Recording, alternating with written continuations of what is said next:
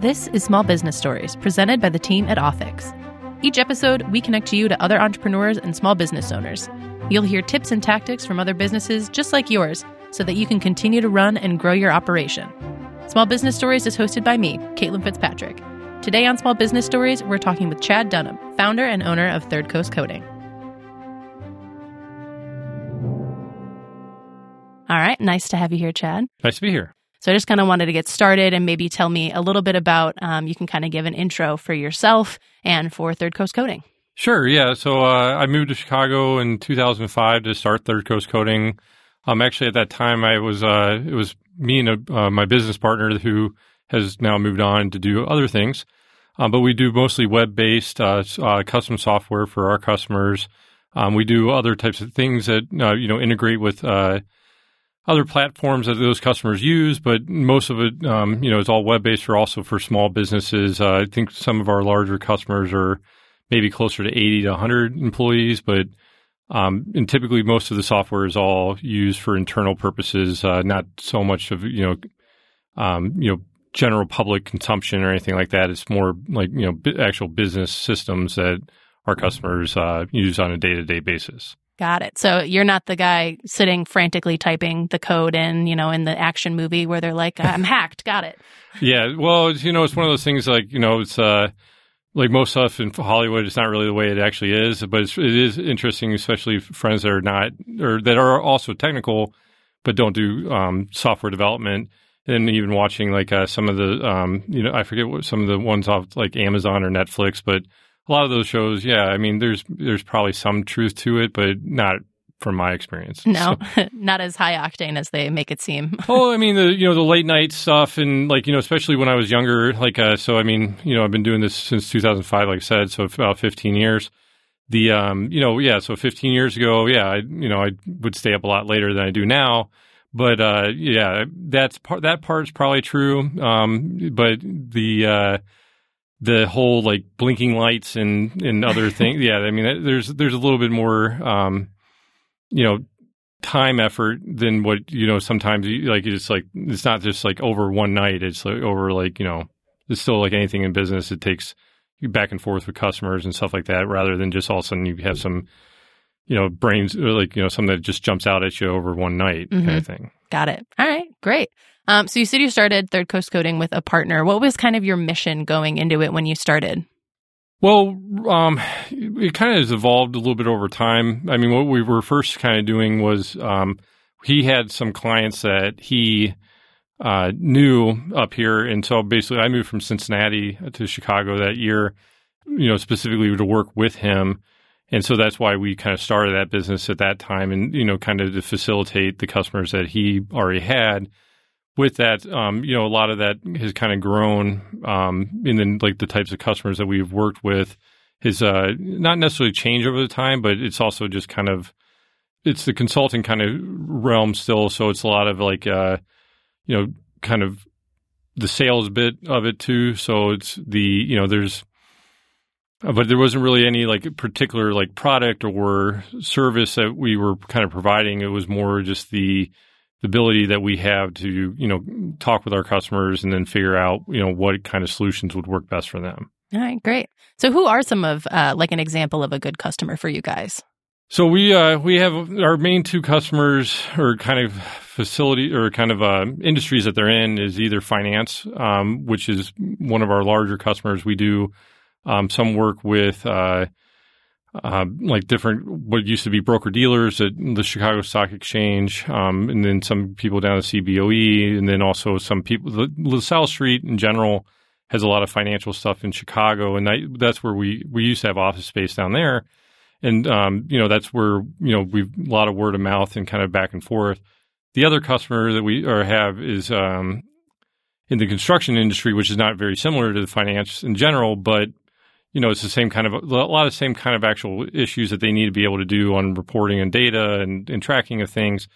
Um, so, in those those guys, um, you know, I actually know though they're the, it's a family business that's been in Chicago for over hundred years, and I went to school or actually college with a buddy um, whose uh, family owns that business. So we, you know, I actually been working with him actually before I even moved to Chicago, and then and, and since then some of the software that we have, we've actually white labeled for their business, and now we're trying to sell it. That so that that part is actually you know something that start is more of a service kind of thing that we're trying to sell to other similar type businesses that that are like them. But really, it's actually started since January, and of course with COVID, you know some of the uh, especially conferences that we were scheduled to go to this year all you know all go get, all get canceled. Mm-hmm. So yeah. As it happens, have you noticed any other differences? I mean, I feel like your uh, specialty is kind of online, so kind of helps a little bit. But like you're saying, the conferences you can't attend anymore. How has business kind of changed with COVID nineteen? Well, especially for the financial side of things, or you know, financial companies. I mean, for me, it's been pretty fortunate because it's been very busy. Um, but but you know, more on like kind of the part that I was hoping to grow this year has been you know a little bit more challenging to like reach out to customers or potential customers for that for that uh, software as a service kind of uh, platform that we're trying to market. Uh, and so you know, it's kind of like it's been a lot of uh, more focusing on our existing customers, you know, which is good because you know we have good relationships with those people and they've been busy, um, which has been fortunate. But you know, uh, it definitely wasn't the the the last eight months that I kind of was expecting, like most people. So yeah, yeah, but it seems like you've really been able to kind of keep going in the same pace and at least something similar. Um, and I would I will say you are one of the first people I ever saw in this office, and you are the most consistent tenant I've seen. so you're definitely putting in the work. I know that for sure. Yeah, well, I mean, it's you know, it's one of those things. I you know, since I've been up here, I've always had the, the need for an office space. Um, so you know, 15 years, uh, and I did do the work from home thing for a couple years, which you know is a good way to start out because it is you know there is a financial commitment for you know running space, but realistically, I, I, I personally find even back then that it's just you know there's too much you know too much stuff in your house, and it's not really it's not my choice. I would rather rent in general and yeah, I mean, I've been here of Office since what last October, mm-hmm. and yeah. you know, it, and it's great space, and you know, it's uh, it's definitely uh, you know better working from home for me personally. Yeah, and are you in the neighborhood? You're in the Wicker Park neighborhood. Yep, yep, yeah. I'm just down the street, a couple blocks away, so it's you know super convenient too. So it's uh, the walk to work uh, is always a preferable thing. Yeah, rather than you know the hustle and bustle. I mean, I did the the train lines and the biking for years. And, you know, while I still don't mind doing that, it's also nice not to have to do that. Yeah. So. Very true. Very true. Especially now with, you know, Chicago winter coming. I hear it's going to be a super fun one. yeah. Well, you never know. So, but yeah, for yeah. sure. The, uh, the winter in general, you know, obviously, you know, makes commuting not as much fun. Yeah. Yeah. That's true. Very true. Um, quick question kind of circling back to like how you got started in in coding and um, this line of work in particular was there something in your life or kind of in school that you like gravitated towards this profession in particular uh you know what the thing is it's funny is i actually really when i started college i didn't re- i didn't really like the idea of sitting in front of a computer all the time you know but the th- you know even back in the late 90s um, they had like the ti 85s if you remember mm-hmm. those things mm-hmm. So not to age myself too much, I think they still use them, but the uh, you know, we, but you could program stuff on that. So like you know, we you know you know for math classes or physics class, you could program stuff. So I think you know I think the problem solving part of the aspect of it really always has been appealing to me, and it's it's you know it's definitely one of those things that it's um, there's a lot of you know a lot of like just being able to solve problems as far as computer science goes that has always been a, like an attraction for me. And then I think when I went to college, I you know start like I started off in chemistry and did not necessarily enjoy all the labs and uh, made a transition. And you know, honestly, after that, it was that same kind of problem solving continually with classes and and you know then starting to do some of the work for some of the uh, you know some of these different uh, customers that I was, like started working with right out of college, like the the one for my friend's uh, family business and you know, I think it's just the you know the constant of you know seeing somebody work or use something that you built, even though it's not something you can hold or touch, is still there's still a lot of value to me. So that's you know what's kind of always kept me interested in it. Oh, that's great. So, do you got a degree in computer science then? Yeah, actually, yes, I do. So, oh, okay, yeah. very nice. All right, yeah. So that's for anybody who's uh, trying to get into the field. That's kind of where you start. Uh, you know, I'm not necessarily. That may not be as true nowadays. Mm. Um, I mean, I think especially in the early 2000s, it probably was helpful to have that. Um, I don't know. I mean, right now, I mean, honestly, I've hired people that like, you know, have, you know, more of a certificate even. Um, you know, it's obviously preferable to have some experience, but of course, where do you get experience if you don't have it? Exactly. Um, but the you know the thing is, is you know being able to program or show the skill set of being able to do that wouldn't wouldn't like especially from a small business standpoint, I wouldn't necessarily hire only people that have a degree from a certain college or anything like that. You know, having some type of background or boot camp or things like that. You know, we've looked at people like that, um, and I've hired other or people that have those types of things versus a you know traditional four year college degree. But realistically, you know, it doesn't hurt to have it. Mm-hmm. But it's also one of those things I, I, think, you know, especially career change kind of things. Actually, my business partner that mentioned earlier that um, used to be my business partner, I mean, he, I think he had a degree in electrical engineering. Okay. And then, you know, ended up just, you know, but he was, you know, he was a couple years older than I was, uh, probably about 10. So they, I don't even know if they even had computer programming classes in the early 90s. Yeah. So, like, you know, especially, I mean, obviously, like, you know, some of the stuff for like .NET and Python and Perl and, you know, and like Ruby and all these other languages that are popular now, like, you know, they, you know, those things didn't even exist. Well, when I graduated from college, Right, let yeah. alone when he was in college. Mm-hmm. So, I mean, and he he made a transition by just, you know, being able to showcase those skill sets, and and and some of it was that he found his own customers. Whether or not he would have been able to find a job as a computer software developer, um, you know, like without having at least a boot camp or a certificate or something like that, or just be, you know, because I think if somebody came to me and said, "Oh, I just really want to learn how to program," I mean, you know, as a small business, I don't have the capacity to then take on in like an intern like that, Right. uh, versus somebody that you know either has tried it a lot themselves and you know and built something or built some types of systems, whether or not they're you know for good reasons or not, but like you're just for you know to learn how to, to try to gain that skill set. Mhm. You know, those are you know, those are things that you know people can do. I would think on their own to break into an industry like this because there's a lot of demand for developers to begin with. So yeah. Well, and it seems like you, so you've been in this industry for 15 years now and kind of started in it right out of school, um, and have definitely seen, like you were listing off a couple of the new languages in coding. And so you've seen a lot of change in the last 15 years. Yeah. Oh, absolutely. Yeah. I mean, yeah, no, I mean, like all the all the technology we use today is none of the technology. I mean, the concepts are the same. Mhm. Like some of the, you know, especially uh, not to get too much in nitty gritty of it, but you know, th- those those concepts, you know, are still completely valid and how they're implemented. But the, you know, some of the, t- or definitely the tools, the languages, you know, some of that stuff. I mean, that none of that stuff is the same Yeah. as it was five years ago. Mm. So. And is it exciting to be in an industry that you, you're kind of watching change and are you kind of seeing what's coming down the pipeline a little bit too? Well, you know, the thing is, is some of it's, you know, it's kind of like the hundred ro- or thousand roads or whatever the thing, the saying is to Rome. Like, you know, Mhm. there's, uh, you know, so many different ways to get there. Yeah. You know, part of it's good, you know, like, I mean, yeah, it's, it's, it's, it's fun, I guess, to learn like new things all the time. Yeah. But it's also one of those things that it, the constant evolution of it is a little bit of a, um, a challenge from a business perspective because, you know, you build tools and you build things to help you do your job better. Mhm. But those things, you know, some of those things like uh, get dated, you know, quicker than you would like, and then it's a constant reinvestment in that, Mm. um, which isn't necessarily a bad thing. It's just like, do you have the bandwidth, and do you like so like, you know, because like the the types of tools we have that we use to automate some of our processes. You know, I, I'm probably on like my fifth or sixth iteration of those tools themselves, and and yeah, they grow and they change, and because then especially then you go back and look at that code, and that code, like some of that code right now on some of these things could be like five years old or more. And it's just like the way that you do things are different than the way that you do things now. And um, that's that that's a bit of a challenge. It can be a bit of a challenge. So. Oh, okay. All right. Well, yeah, it seems like you're keeping up with it. It's been a good 15 year run so far, right? um, you mentioned that you started before with a partner who's no longer with you, and then also mentioned that you can you kind of hire people um, on and off. It seems like maybe you work with contractors a lot, or tell me how you how that works at the small business level um, of working with other people.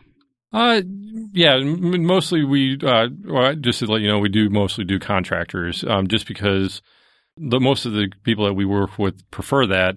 Um, and that's actually been a little bit of a struggle sometimes because there are people that don't necessarily want to do the con- the 1099 kind of role because it is a lot more financial, um, tracking and, and kind of accounting stuff that they have to do versus a, a W 2. Um, I mean, personally, I would do a W two. I just like it's just we haven't um, actually explored that kind of route. Oh, okay. Great. How have you seen um, over the last few years of the person you founded the company with, and then also hiring and having new people cycle in and out? How has it been um, managing that on the back end as kind of an employer? Uh, well, you know the the business side of stuff of him, like the partner stuff. I mean that that was very amicable. Like there wasn't really, you know, there's really not much to do. It's just really he got had other business things, and being a consultancy firm, you know, it's one of those things. If you're not, it's like it's a day to day grind versus if you know. I mean, my vision of like producing a product and selling a product, it's not that that's less of a day to day grind, but you know, being removed from that and that's kind of why or why how that decision kind of came to be is that you know what you know his involvement kind of diminished and at a certain point you know you know like ownership is based off participation and you know zero participation means zero ownership. So yep.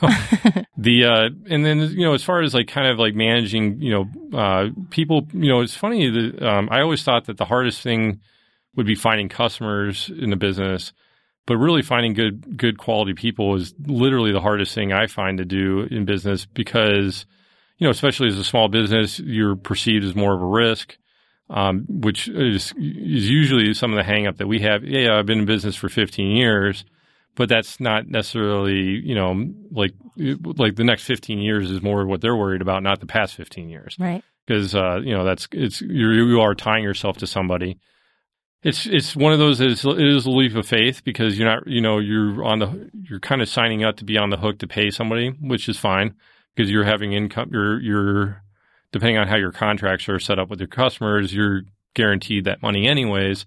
So it's it's really kind of coming to like some type of you know mental like kind of state for yourself that that's you know that that's okay because the first time you had to write somebody a check for you know five grand you know, it's like just feel it just feels like a lot of. I mean, and it is a lot of money, mm-hmm. but and you haven't you may may or may not have been paid that five grand, so you're kind of like you know kind of playing like the the, the balancing act of the cash flow kind of fun stuff, but realistically, it's kind of one of those things of like trusting the like you know trusting or throwing a lot of trust both into your customers and to your your uh, your employee that they're going to do that they're going to do a good job and the uh, or the customers are going to like what they get and aren't going to fight you too much on payment. So yeah, all right. Seems like you managed against pretty good through the last fifteen years, so that's good.